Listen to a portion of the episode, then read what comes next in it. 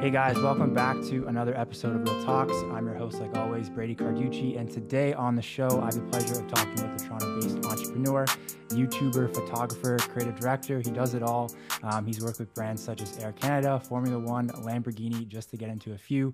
Please welcome to the show, Alen Palander. Alen, thanks for calling, man. How's it going? Hey man, thanks for having me, buddy. No problem. I'm uh, I'm really excited to sit down with you. We're going to talk social media, branding, YouTube, all that good stuff.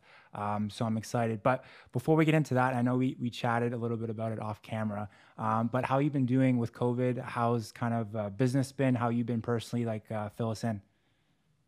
Yeah, I mean it's it's been a challenging time as I can imagine for everyone mm-hmm. around the world.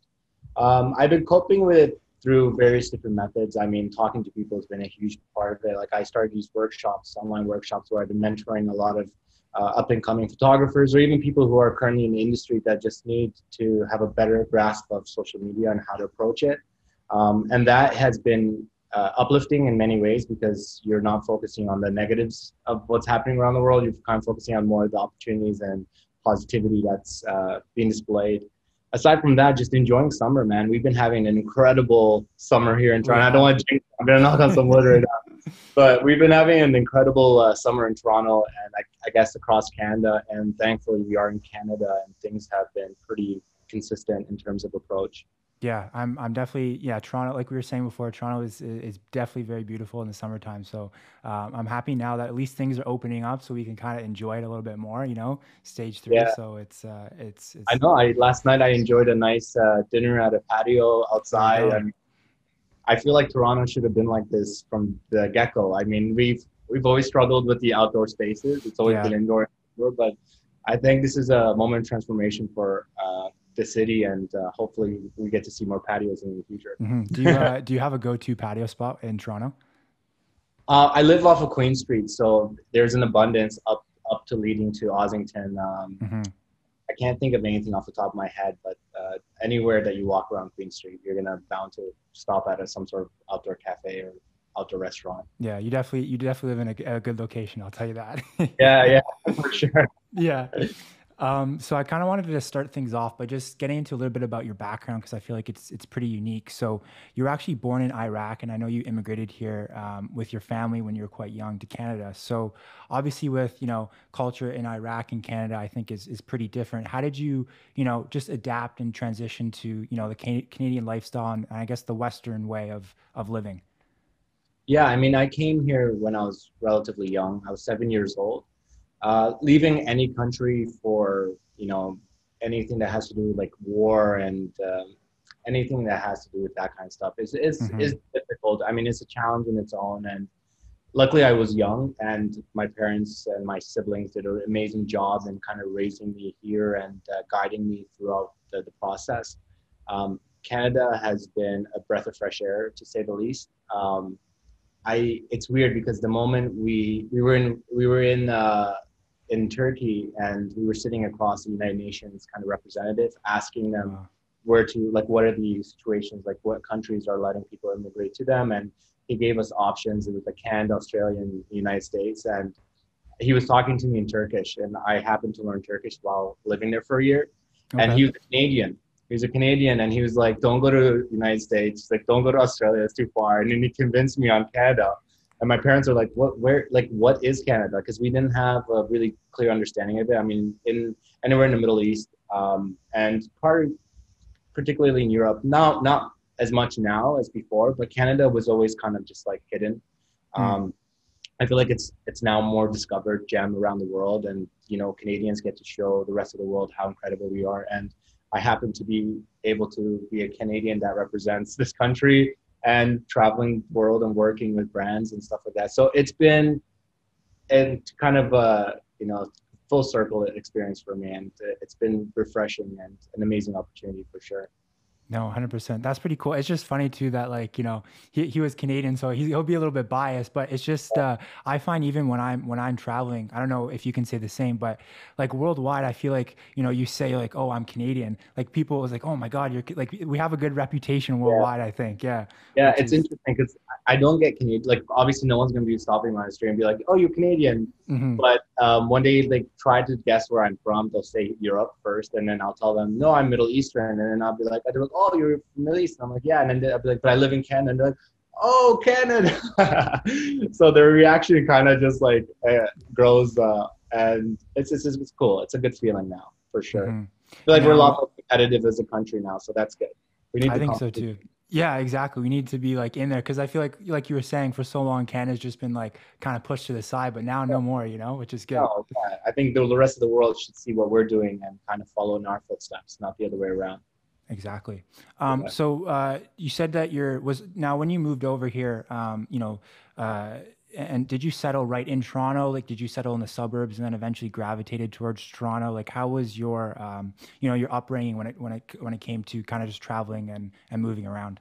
Yeah, I mean, when we came to Canada, I mean, it was a dark night. Like, we landed on the airplane, and it was just, we were in Sauga, and we're like, "What is happening?" Oh and we God. had some relatives in Mississauga, and they were trying to convince us to stay in Mississauga and live there, but um, because we were refugees, we had to work with the Canadian government, and they mm. In Kitchener Waterloo.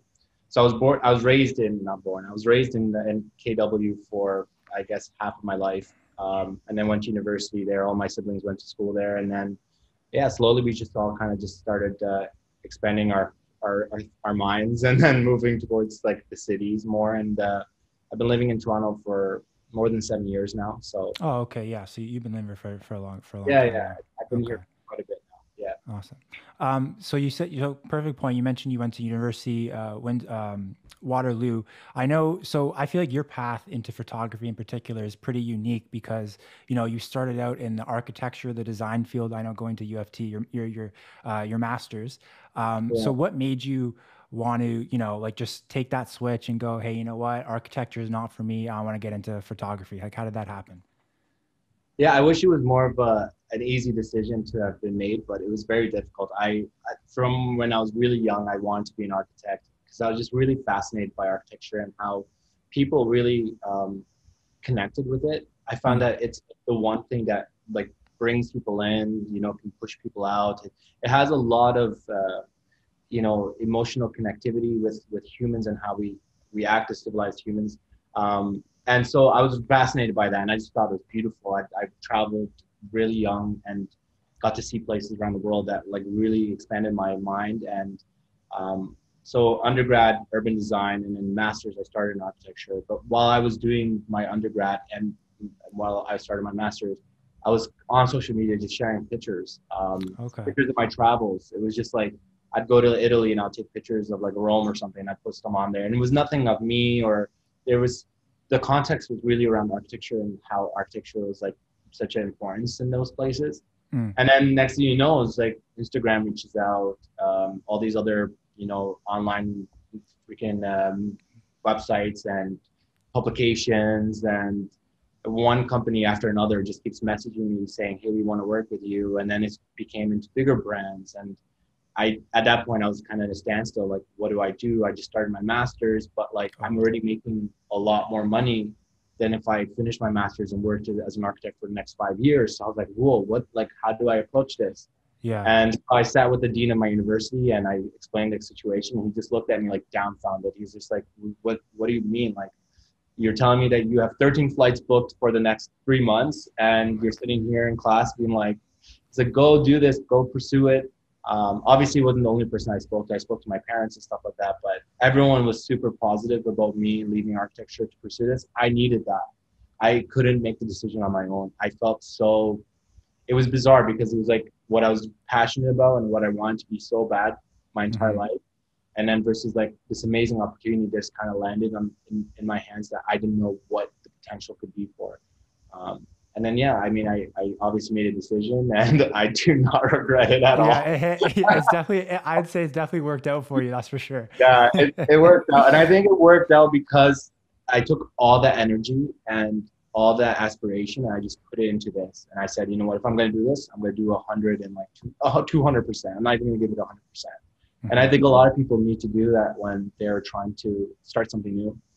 Yeah, they really have to refocus their energy Yeah, and especially too, it's like you know you were young at the time, and it's like you know now that you know, um, you know, I feel like at a young age that's exactly the time to be taking risks because it's like you know, if I go this direction and it, and it doesn't work, you still have you know you still have time to like rebound and, and figure out your next plan rather than you know you wait like until you're I don't know 30, 40, you have more responsibilities, kids, wife, all that. It's like ah, oh, makes it it makes it a lot tough to to make those type of decisions, right? So yeah, um, no, for sure. I mean, luckily I didn't have all those restrictions Mm-hmm. Um, if I had wife and kids and I had to decide on something like that, that would have been really difficult.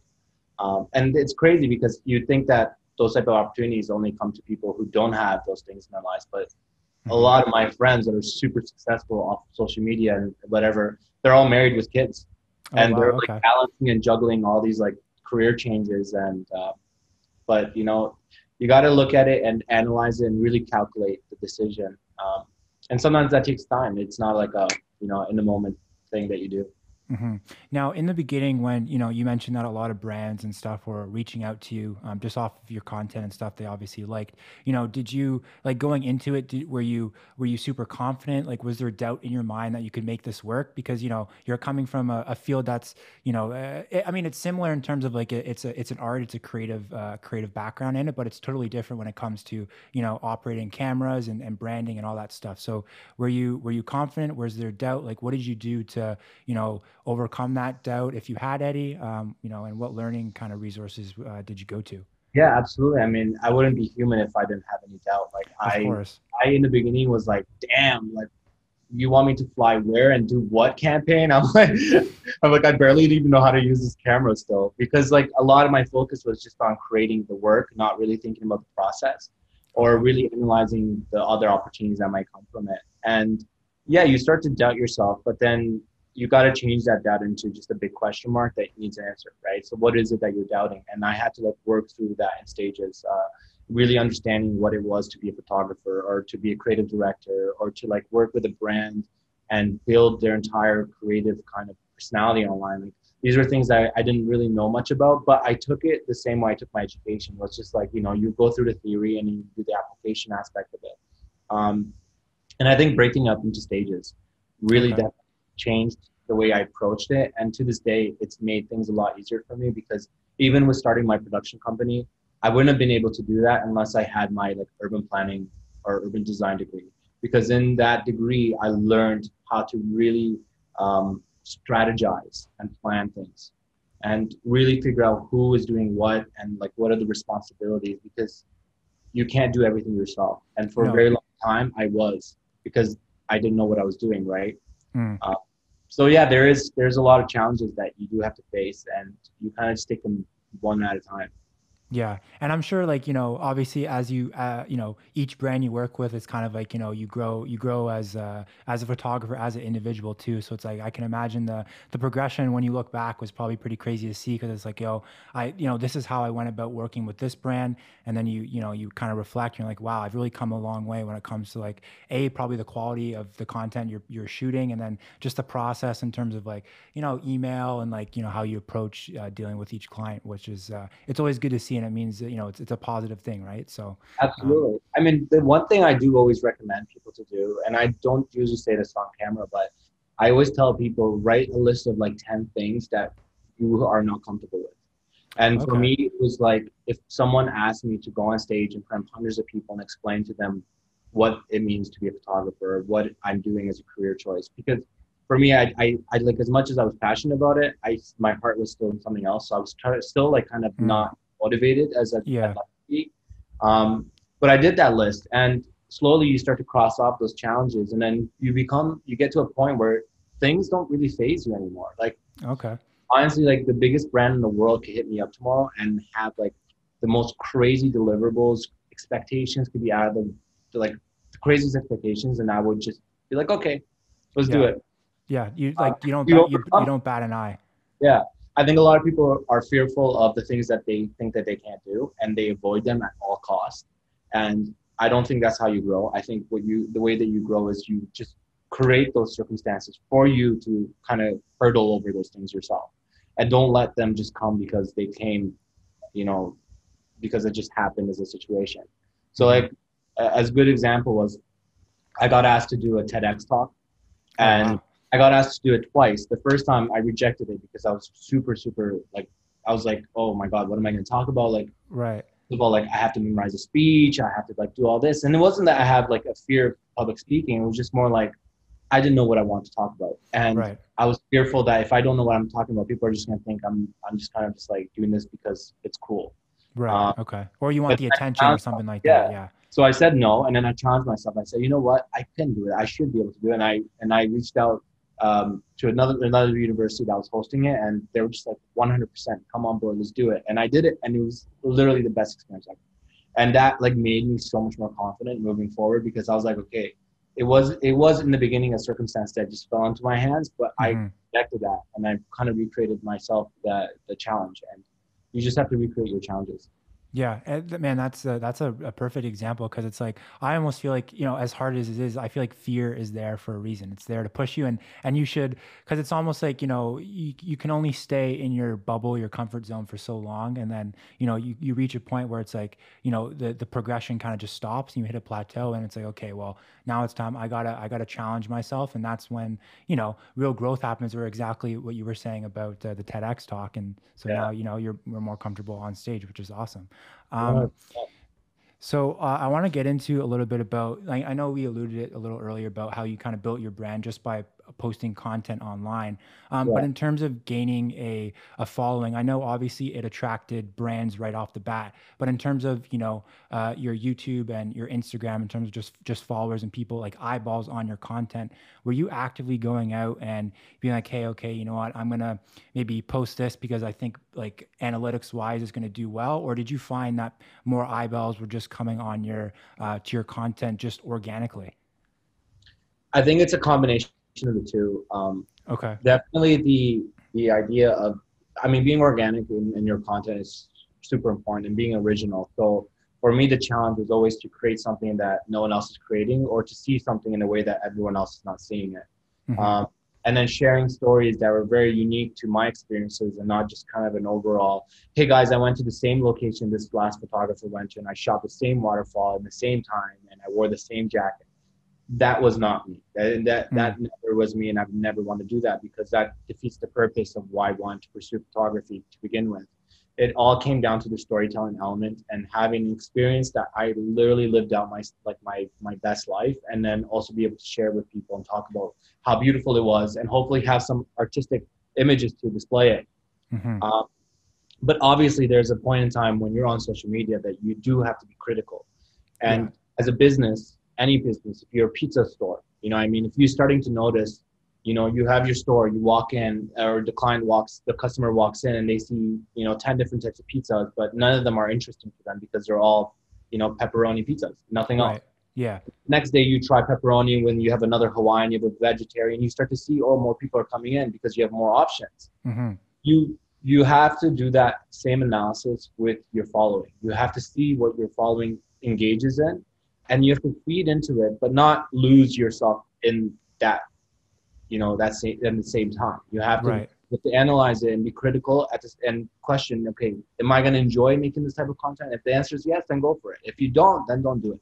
Don't do it. Okay. For me, thankfully, everything that I was posting, people were liking because I was hitting a specific demographic. I wanted to reach men between the ages of 16 to 50. Okay, That's my so you you were intentional in that. That was something oh, that you yeah, okay. Because how am I going to work with Mercedes Benz? How am I going to work with um, you know motorcycle companies? How am I going to work with men's watch companies? How am I going to be able to make a living off of this if I'm not working with those big brands? Well, I have to curate a demographic that is specific to those brands. And okay. unfortunately, this doesn't just come, you know, it's not just like this is not just a thought you just develop right because of course, yeah, yeah. the this is like you know it takes education it takes a lot of time of learning and being more analytical in the way that you approach social media but long term i was really looking at things in, an exponential way. I wasn't looking at things as like okay, i'm just continue sharing stuff until one day it hits off. No mm-hmm. i was way more strategic and i continue to be way more strategic. 90% of my ads that i put online uh, for products i sell are only targeting men. It, there's no there's there's no female demographic even though I do have a female following, it's just if I'm trying to make a living off of this, I'm not going to make a living selling beauty products or right. promoting beauty products. And so with social media, you're an artist and you get to share your art, but at the same time, it's a business. You have to approach it equally. Mm-hmm.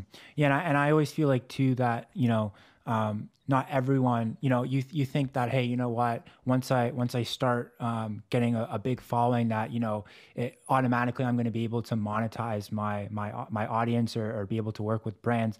But I, I mean I've I've read situations where um, where you know someone would have a big following and they're like hey guys you know what? I'm, I'm coming out with some merchandise some sweaters. Uh, you know i'd really love it if you guys would buy it. And, and keep in mind this person had like 2 million 3 million followers right? And and and you know uh, couple weeks months go by and and the the sales numbers on that were were crazy low very unexpected. So i think another element that goes to that is obviously putting out the content and being strategic but also i think that something that you do well is you you make that connection with the audience. So when it's time to be like, hey guys, I'm I'm selling my presets, or hey guys, you know what, I'm doing this, doing that. You have an audience that is willing to actually go out there and be like, wow, you know what, I I like Alen's content, I like what he's doing, I like who he is as a person. I'm gonna go out there and um, and support. So how how has connecting with your audience helped you in in terms of that? Yeah, tremendously, man. I mean, you you hit it like right on the head with that because that is the biggest um, concern for so many people who are on social media. Like you can have 10 million TikTok followers and dance mm-hmm. all want in front of people.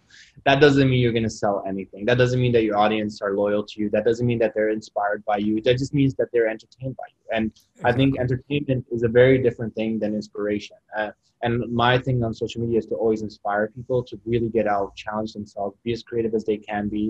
And yes, obviously, I'm not like showcasing the most normal lifestyle. Like I, not everyone gets to fly around and do this and do that but i talk about the process. I talk about the story. I break down how i was able to achieve that and why i did it. And and it goes back to the whole idea like if i were to sell merchandise i wouldn't just put my name on a freaking piece of blue like material and then sell it. That's not to me merchandise. Mm-hmm. uh, i'd rather create a clothing brand not sell merchandise. Do you know what i mean? Right. like yeah yeah. I get you. in the same way with my presets like and my i I probably have the most expensive presets on the market right now. Okay. And people always like messaging me like, dude, your presets are so damn expensive. I'm like, well, you're buying something that I put 10, 15 years of work into. It's not just, hey, put click on this picture, make your picture right. look great, and that's it. No. You're it's like going to like, I don't know, a, a high end brand and being like, hey, can I get this? And then the person's like, by the way, this is like the most exotic leather that there is in the world, and like you want this for like ten dollars? No, it's not happening. Yeah. Um, and I kind of have that in my in my thought process. It's just like create things that are of quality that people will actually appreciate and that are going to have longevity to them. Don't just make something and sell it because you have an audience. And unfortunately, that is the very common trend on social media where the moment you blow up, it's like, okay, I need merchandise. Uh, I need hats, I need t-shirts, I need this, this, that. And more and more, it's getting very desaturated. And yes, there's people who are making a ton of money off of it. Like every yeah, yeah. single day, um, you know, a certain uh, person of influence is making some product that, that they're selling, and some people are doing it exceptionally well and doing and putting out really good high end quality stuff. Mm-hmm. So uh, I feel like you kind of described it, but do, do, you feel like because you're you take the opposite approach, do you feel like that is one of the things that separate separate you because it is a saturated market? You said the influencer market is very it's very saturated, but is that is that one of the the ways that or one of the things you do to separate yourself to make yourself stand out? Yeah, absolutely. I mean, I try my best to like always think outside the box. It was social media it is challenging because when I do something, I feel like other people are also trying to do it as well, or mm-hmm. I'm trying to do something that maybe other people are doing, but I'm always trying to put a spin on it, and I think that's where you get to like you know really recalculate your creative uh, perspective. But at the same time, I think there's always these hurdles because it is social media, right? At the end of the day, like all the content that we produce has a life, life, like life timeline to it. It's not like it's yeah. gonna some people go through your feed and they'll go like old pictures while other people don't they just to them it's just like it's like I need to see something new every single day. And so it is a monster that you're feeding at the mm-hmm. end of the mm-hmm. day. And you have to separate yourself from it and then be like, what can I do to make this a lot more fulfilling? Okay. Uh, or what can I do to change up the dynamic? Maybe one month I'll actually do a gallery exhibit and like invite friends so people can see the actual tangible, you know, photography. And allow me to talk about the photo on the wall rather than Okay. just have it in a, in a on a social app platform. So I think it's just really thinking outside the box, and it's hard. Trust me, it's very It is, yeah. but go on social media, and I can only imagine if I just started on social media right now and go online and I'd be like, whoa, there's people making this much money doing this, and they get to have this lifestyle, and it seems so easy. Like it, you get you get convinced by an image of it that is so unreal. It's Mhm. so I know, and I feel like also too, it's like, um, you know, some like, you know, people are, you know, more concerned about their online personality, how they look online more so than how they actually are in person, which I think is crazy too, because, you know, as technology advances, that actually might be the case where we might just be enveloped in like a whole virtual virtual world, and then you know, it's like thing lines get skewed. But I want to bring it back to a point you you said earlier about, um, you know, we're talking about making yourself different and and providing value to your audience. So I think you do that well with your your YouTube channel because on, on one end you you know you're a photographer, but I feel like you through the videos on YouTube you translate that knowledge. So someone who's just like starting out or someone who is more advanced just wants to know little tips and tricks, you know, you you give that to them. But it's like a it's entertaining, and I feel like your your your your personality comes through uh, in the videos. So uh, on the YouTube side, has that really challenged you creatively um, to a come up with content that's entertaining, but also make sure that for the end viewer, end viewer on the others on the other side that there's they're taking away something every time they watch a video of yours. Yeah, absolutely. I mean, the, the one thing that you kind of fall into a trap on, with social media is that people want more and more of you and expect Yeah. higher of you. And so the train, the, the ed- educational element of it is always a tricky place because the more you put out videos of teaching things or tutorials on things, people expect that and they expect Right. that whole. And there has to be a point where you're like, okay, I can't just keep doing those. So for me, it's I don't know, it's always a challenge. Like I love teaching people, but I love teaching one on one. I love, you know, doing workshops and stuff like that. To be on in front of the camera, talk to an online audience that I don't even really know who's really on the other end. It's Mhm. something challenging for me, and I and it has a lot to do with just the connection. If, if there's no real connection, I feel like it's just a void space Mhm. some of my friends do it so incredibly well and you know they've grown these mega youtube channels and uh, online you know teaching uh, websites and stuff like that Mhm. uh, for me i always find that it's just it's one of those things i try to balance which is i can't to be honest with yeah. Because at the same time you do want a normal life you do, you do want to seem like you, you go out and have fun with your friends and you're not on instagram one second tiktok the next youtube the next twitter. And for me like i literally post and then like put my phone away. I don't even like engage Okay. with I'll, i might say thank you for a couple of comments or my team will you know go back and answer some of the comments but i try to like really disconnect. And That's it's been proving to be the most successful way to approach social media because a it keeps me excited about posting because i'm not really worried about the feedback as much. It's Mhm. just oh i'm just posting something and then it's out of my way. Um, but everyone has their own approach right? Some people really like sit there for hours and they wait and they see every comment. Uh, it's uh it's like it's uh it's meant it's like addicting. It's i think they were they, they must have done some study. I, I forget what but they it gets the dopamine levels and everything. It's almost like a like a drug essentially right? Dude, it's. Yeah, it's Yeah. it's insane feeling when you wake up in the morning and you see like one of your pictures went viral or Mm, it reached millions of people or you know I mean like or someone very famous that you really liked started following you because because of social media. And it's just that stuff is it is it is a really good feeling mhm. but not it doesn't live forever so I think Yeah. what lives forever is your your actual happiness like how happy of a person like are you inside internally yeah how confident are you in yourself yeah I think so too. It's actually funny you say that because um, I was we were I was talking with Chris uh, the other day, Chris Howe, and he literally Yeah. said he he literally ex- said the exact same thing to me. He's like, yeah, you know what? I'm at the point right now where I've noticed in the past my mental health was, has actually suffered because I got too wrapped up in the the comments and the like. So now he's doing exactly what you're doing. Is you know I post my post my photo, engage with the with his audience for a bit, and then he you know he deletes the app and, and that's it until Yeah. um, until No, he posts. Yeah, I told him to stop deleting the app because it's just a, an- a process that doesn't. do yeah, that. he's got to reinstall it after.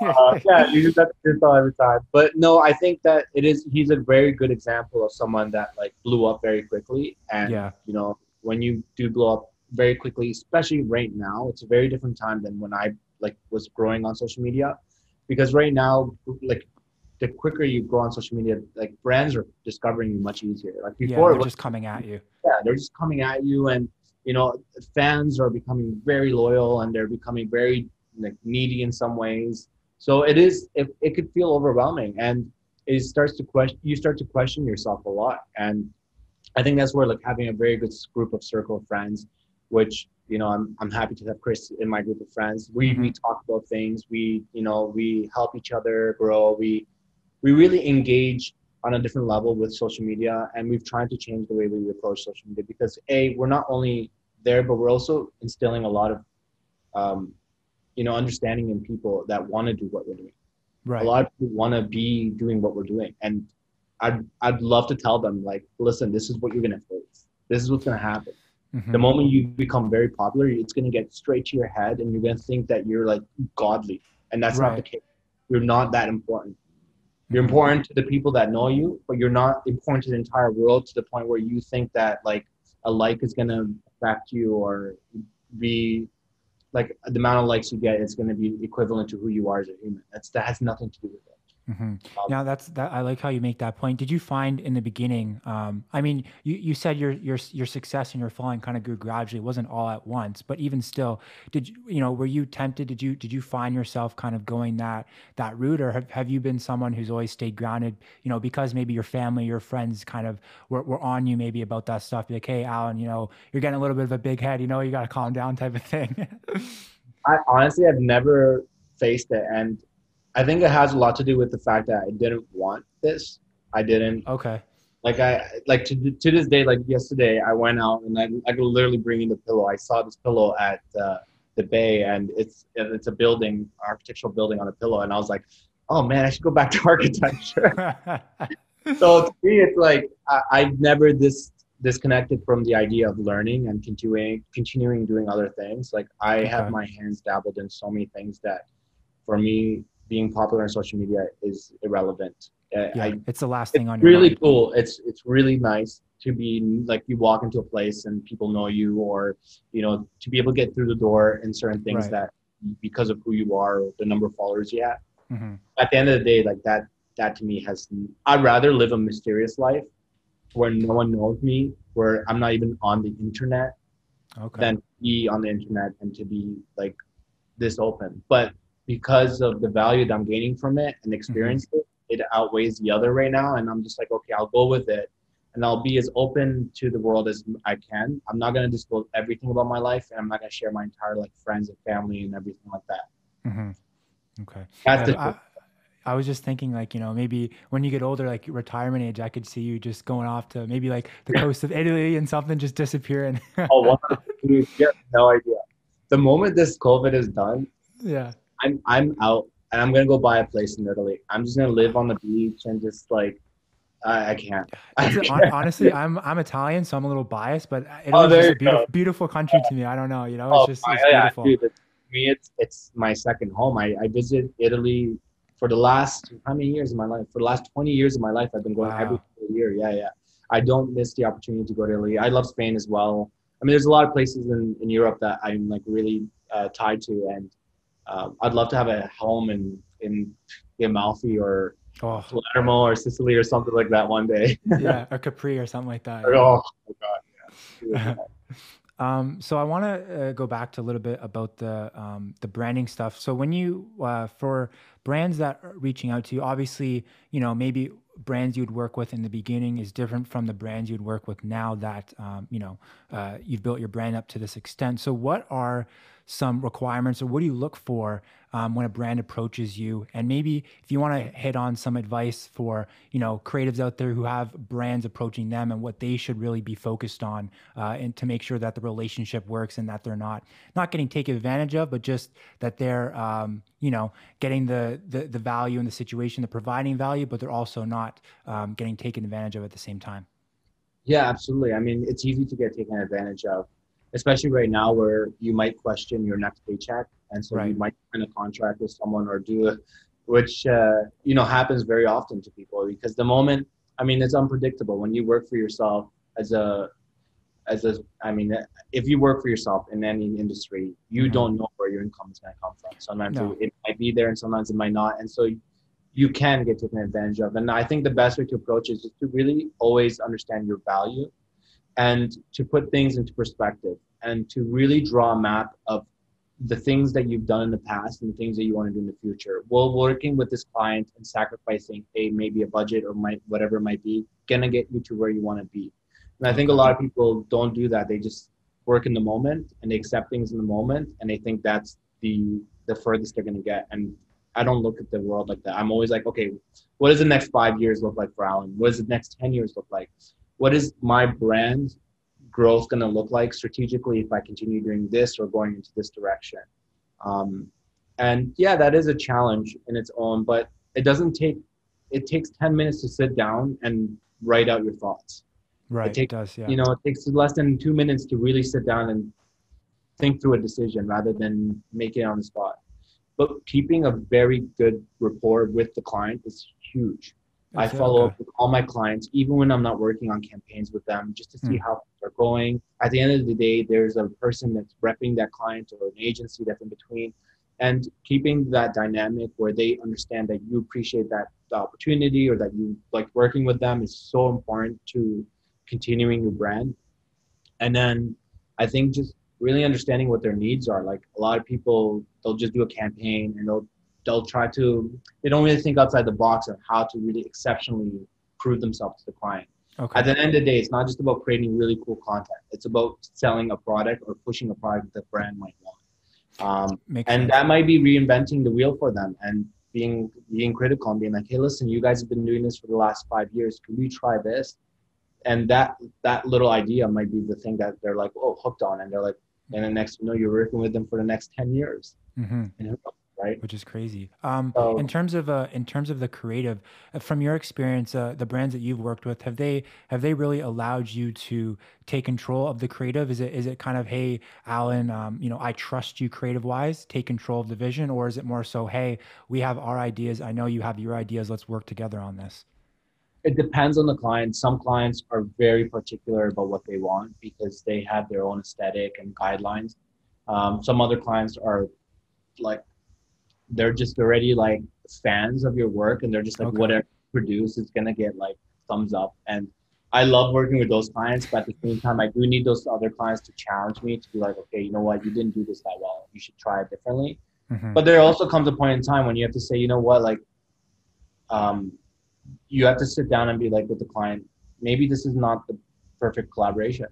Right. Maybe you're not you're not fit for my my specific brand and for me it's a little bit difficult because a lot of these brands they don't only re- request me to take images of content or create content but they want me to model the content oh really wow so okay. if i'm modeling your your product and shooting it and right. doing the creative behind it it's quite a lot and i have to now think about do i want my face on this app online Mm-hmm. do i does this work for me does, does this actually connect because you have to you have to think about your personal brand as well it's a reflection okay. of you yeah. yeah and so I've been in like a couple of years ago. I, I was in a circumstance, a situation where I was literally going to start managing certain like my own like clothing brand, mm-hmm. and then I did a collaboration with a couple of different clothing companies, and I was like, "Fuck." I was like, what do I do now? Like, yeah, uh, there's like 20 ads of me online wearing their clothing. If I come out with my clothing, it's just going to be contradicting. So I had to like, right. that time kind of grow out and then now approach it differently. Um, and that means sacrificing money right? That's that to me is like okay, yeah, i won't take that job from whoever it is. Uh, i'll just wait until i create my own brand. Mm-hmm. but like like you said uh, a couple times already you're you're playing it seems to me like you're playing the long game anyway. So i don't think you you really have the mentality of hey you know oh like i'm missing out. I gotta i gotta get a short-term client right now to make that money back which is which is good you know? It's it's about longevity at the end of the day um, so that kind of leads into, I guess, a lot of the creative work uh, you do with your with your studio, Palander Studios. So yeah. obviously, you have your individual personal branding stuff, the YouTube stuff, and now the creative stuff you do with Palander Studios. So what um, made you want to kind of attack this new venture, and maybe what was the inspiration and the mission behind it? Yeah, I mean, to be honest with you, uh, I have to do a shout out to one of the directors at Air Canada who there really, okay, yeah, who just like who sat me down and he said, "Listen, you're, what you're doing on social media is incredible, but what you could do long term for companies is even better." And I was like, wow. "Oh wow, like this is actually something that someone else is seeing potential in me. And I always thought about it. I always wanted a production studio, but it was more like an actual like firm that does design. It was nothing to do with photography. So it's like all these things I want to do with architecture that I didn't get the chance to do that I'm doing now with photography, Okay. um, like video and film and stuff like that. So that conversation sparked this thought in my head. Okay, if I create a production company or a firm or a studio, whatever it might be, what am I doing? And I and I created like a, um, a list of goals, and it was really creating unique pieces of content that would live a long time for brands, and that they could recycle the content constantly without having to feel like it's outdated or it's Mm. not it doesn't resonate anymore with the brand. Um, so it's that that was very important to me because I got tired and frustrated with the fact that like I was creating content, and it would only be online for a day and then you know, gone after. Yeah. and then people just move on. I was like, no, the, the work that you produce should have life to it. Like it should, that ad should come up like 10 years from now and people Mhm. be like, whoa, I remember that ad. That ad was really cool. And it's difficult because in the beginning, you're not going to get the biggest budgets. You're not going to get like everything that you thought imaginatively. Um, because at the end of the day, like I'm doing too many things. Like I Yeah. have my hands in too many things, but I wanted to test it out. I want to see if that grew to something at a level that I could like really monetize well. Then I'd go and fully get involved in it, and I have. Uh, but COVID came. This year was this year was this year was going to be my my year actually. To be honest, Really, it was set up to be that way. Yeah. this year was this year was going to change my life, and Mhm. it did change my life in other ways. But you know, things happen.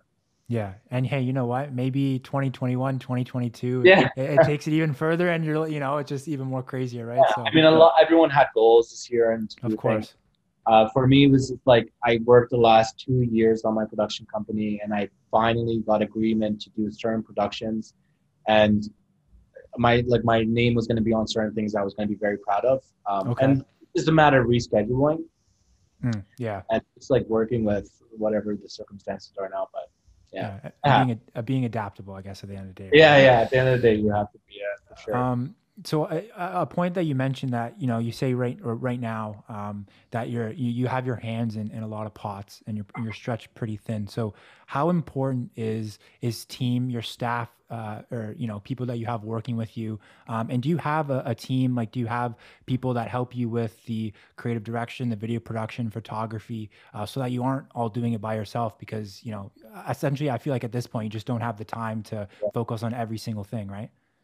Yeah, I mean, it's it's virtually impossible for someone to do social media full time, do YouTube videos full time, have a production company, like do all this stuff. It's it, you need a team, and sometimes, like I tell my friends, I'm like, if you don't have the income to hire someone, just utilize some of your friends or your friend, Okay. your family that's like that see potential in what you're doing, and at the end of the day, everyone benefits, right? Like you, hmm I get to fly some of my friends with me on amazing trips and show them amazing places around the world. And um, and I built a really solid team of people that I work with um, in terms of my video production, in terms of my personal content, and it takes time. And sometimes people go and come, and then you know people change their minds because at the end of the day, if I get to show someone a perspective, they're like, "Holy shit, this is possible." They might get Mhm. inspired to do it themselves, and that happens quite a lot. Um, unfortunately, that's the nature of this industry: is that everyone's freelance and no one wants to be tied down. Uh, so I don't ever try to tie down anyone. I'm always just like, any project that's this, it's going to come to you. Any project that's like this, it's going to come to this person, so that the person knows they have a responsibility with me. hmm But at the end of the day, I let everyone do whatever they want, just so that they still feel like they're creating stuff for themselves. hmm Yeah, and they and they have that option to explore different opportunities well and expand their their creative mindset. Hundred percent. Um, so I, I think a, a important point to hit on here. So obviously, it's been a process creating the um, your your studio uh, company. What are a few lessons or a few things that you've learned along the way that maybe you can share for our audience who might be uh, you know they might be creatives out there who are looking to start their own agency or their own studio. Uh, what are a few lessons or tips that you can share uh, from your experience that might help them out? Definitely. I mean, it, bubble diagrams are so important. Yeah. Thought diagrams are like writing down your thoughts is something it's an art that is missing entirely in our in our in our generation i'd say hmm um, i always constantly write down my thoughts and i strategize on paper what i'm doing and i have this one technique that i always uh, like insist on my friends doing it. No matter what situation you're dealing in life, this technique helps you. Where you draw a circle, and in the circle in the middle, you have your goal or you have the thing that you want to focus on. Okay. And it could be anything. It could be a relationship. It could be, you know, a job. It could be, and then you draw another circle and you say these are the things that benefit from being in this particular circle. And then you do a third tier, and then these are the friends some people do it for like friends like they're like trying to figure out which friends to keep and which friends to lose because they might okay. be wasting their time with other people they'll have like their best friends in the middle or the family and then they'll have another it's like people that they've met and the people that they've networked and then and then what you do is you have all these tiers and circles that all lead to a middle place and what you do is you slowly erase the outer circles. Okay. So, and you slowly erase them as you work towards those. So if you're saying, you know, that one friend group that I have that I met from this event, I don't mm-hmm. need to be really friends with because I'm trying to like really, you know, partition my time properly with my friends, family, and everyone else that I really mm-hmm. care about. You eliminate, you eliminate them. You know, you okay. just eliminate that, or you eliminate that factor that might be impeding on your goal. You know, I mean, it's I'm doing too many activities. I, mm-hmm. you know, I horseback ride, play soccer, play tennis, maybe I have to give up one sport because I need to focus on my business. It's like it's really managing yourself that way. But yeah, I mean, just it's again, it's just really being analytical, mm-hmm. And social media allows you to be analytical. Your work allows you to be analytical. If you're not making money, there's a reason for it. If you want to make money, there's a way for it, um, and that takes time. And it just and there's like courses online on how to do it. There's like there's YouTube an abundance as well as a good resource. Yeah, I think I, I think that the issue is that people get lazy right. with themselves, and you can't be lazy with yourself. You have to be multifaceted. You have to be interdisciplinary. You have mm-hmm. to be mm-hmm. able to really take on different roles and challenge yourself to to grow as a person. Um, and it's nice to just lay down on the couch and be lazy and hope the world is going to become a better place for you, but that's mm-hmm. not realistic. Yeah. It just isn't.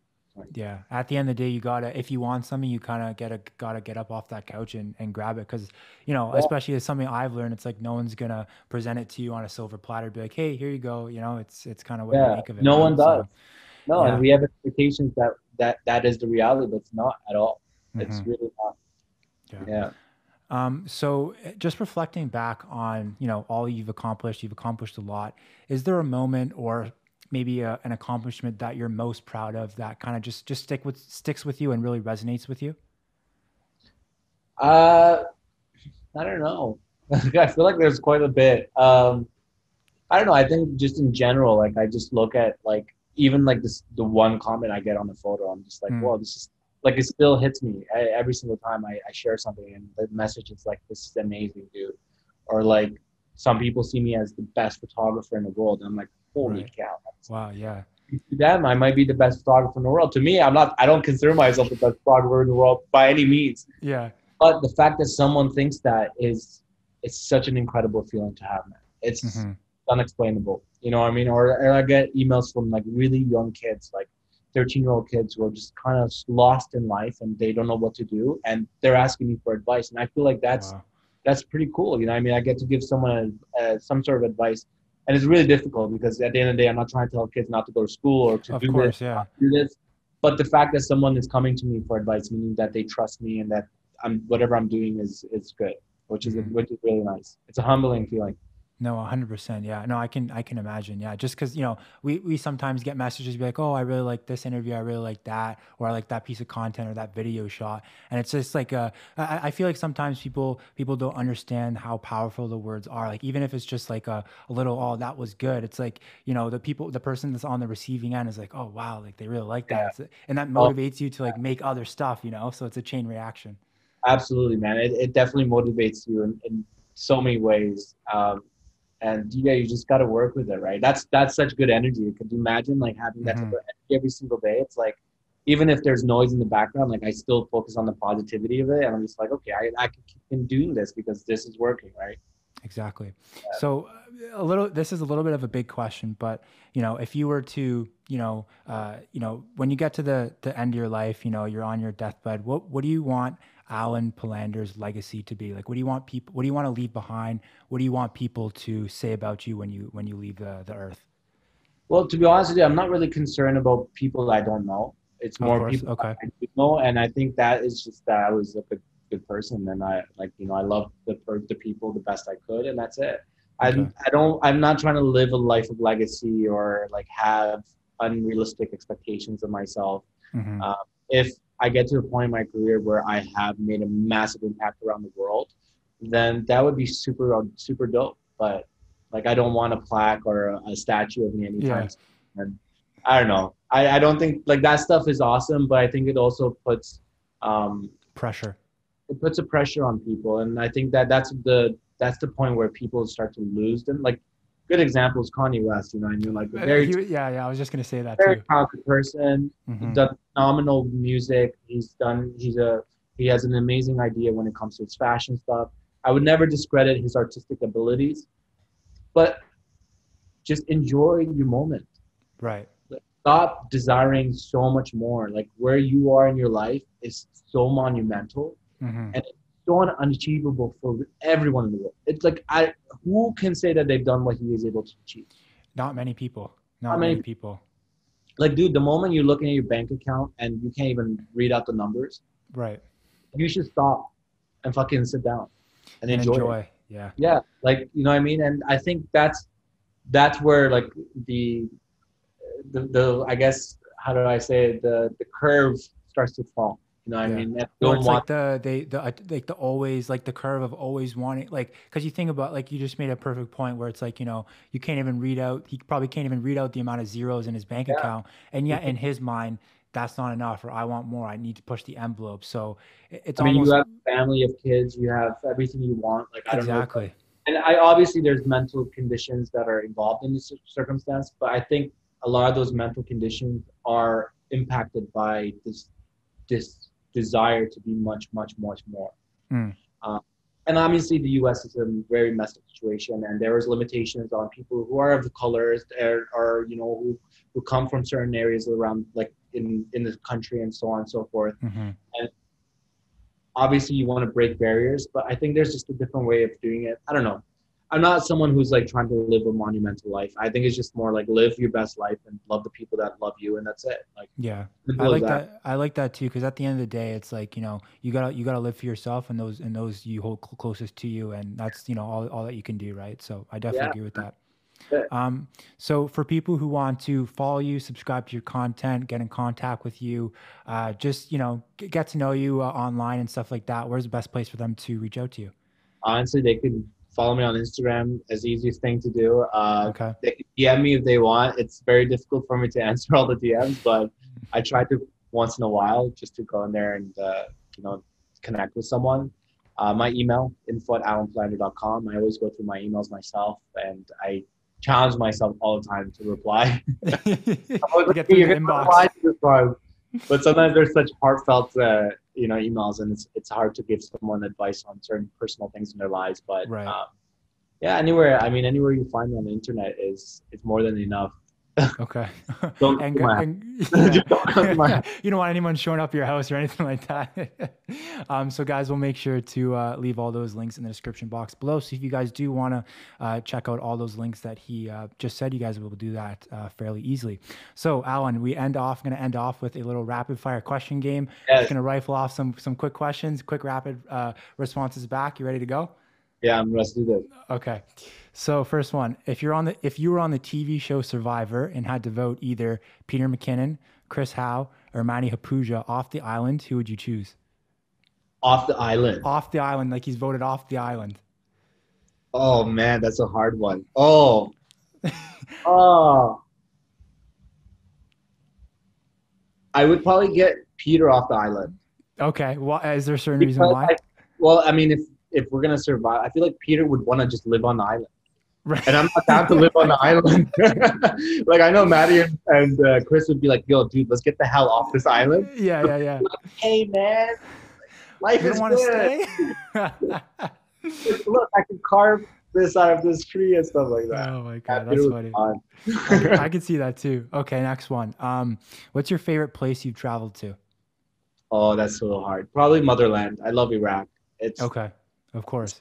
a place in the world that I truly think everyone needs to discover once in their life. If you want to feel where like the cradle of civilization, I mean like where humans actually started co- the coexisting, hmm and like where you just feel like the soil there, like is I don't know, it's just It's just different. oh man, it's unreal, unreal. So, History. s- what place would you what place would you recommend someone check that out? Uh, they can come to my city. Um, uh, I'm in the northern northern part of the country. It's called Erbil, Okay. uh, and there's a small little town next to it called Ankawa, which is where I was born. So that Okay. area is awesome. Okay, Yeah. awesome. Yeah, I'm gonna I'm gonna look because I, I Yeah, I'm gonna look those places up. Definitely, I will. I'm gonna Google it right now.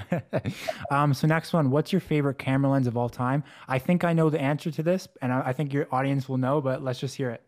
I don't know. I mean, it's difficult. There's a couple, but I right now I'm like obsessed, obsessed with uh, my 24 to 70. Okay. Yeah, yeah, yeah. I would have said 35 millimeter, but I'm kind of over it now. Okay, so the, oh, that's what that's what I thought you would have said, but I guess you're over it now, so it makes sense. It, it's a great prime lens, um, but it's just sometimes it becomes difficult to use for Yeah. sure. Yeah, definitely certain cer- situational type of lens uh, for sure. Um, so last one, if you could have dinner with anyone, either dead or alive, who would it be? Oh. Dead or alive? Yeah. Oh, I, I would have loved. This is gonna be more and more emotional one, but I would love to have dinner with my grandpa. I never Oh. got to meet him, so it would have been amazing because I've heard so many stories about him, and Yeah. that would have been. If it was someone that I didn't know, I would Mhm. probably choose uh, Anthony Gaudi, which is um, a very renowned architect from Spain that built Okay. majority of the beautiful architecture in Barcelona. Awesome. Well, Alen, that concludes the interview. Thank you, man, for uh, stopping by Yeah, and uh, talking with me. Really appreciate it. Uh, guys, we'll make sure to leave all of the his social links in the description box below, uh, as well as our own. So if you guys want to keep up to date on everything Real Collective, uh, you'll be able to do so. Alen, thank you again, and we'll catch you guys Thanks. soon. for-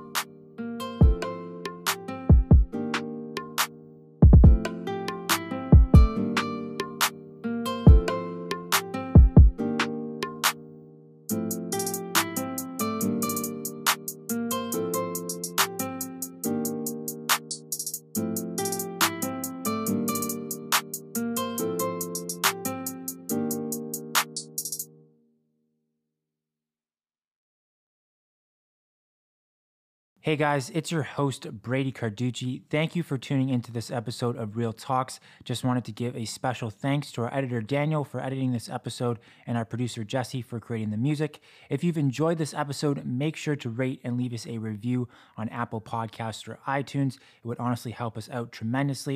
If you would like to stay up to date on new episode releases, make sure to hit that subscribe button. You can also follow us on Instagram at Real Show. Thank you, and I'll see you on the next episode of Real Talks.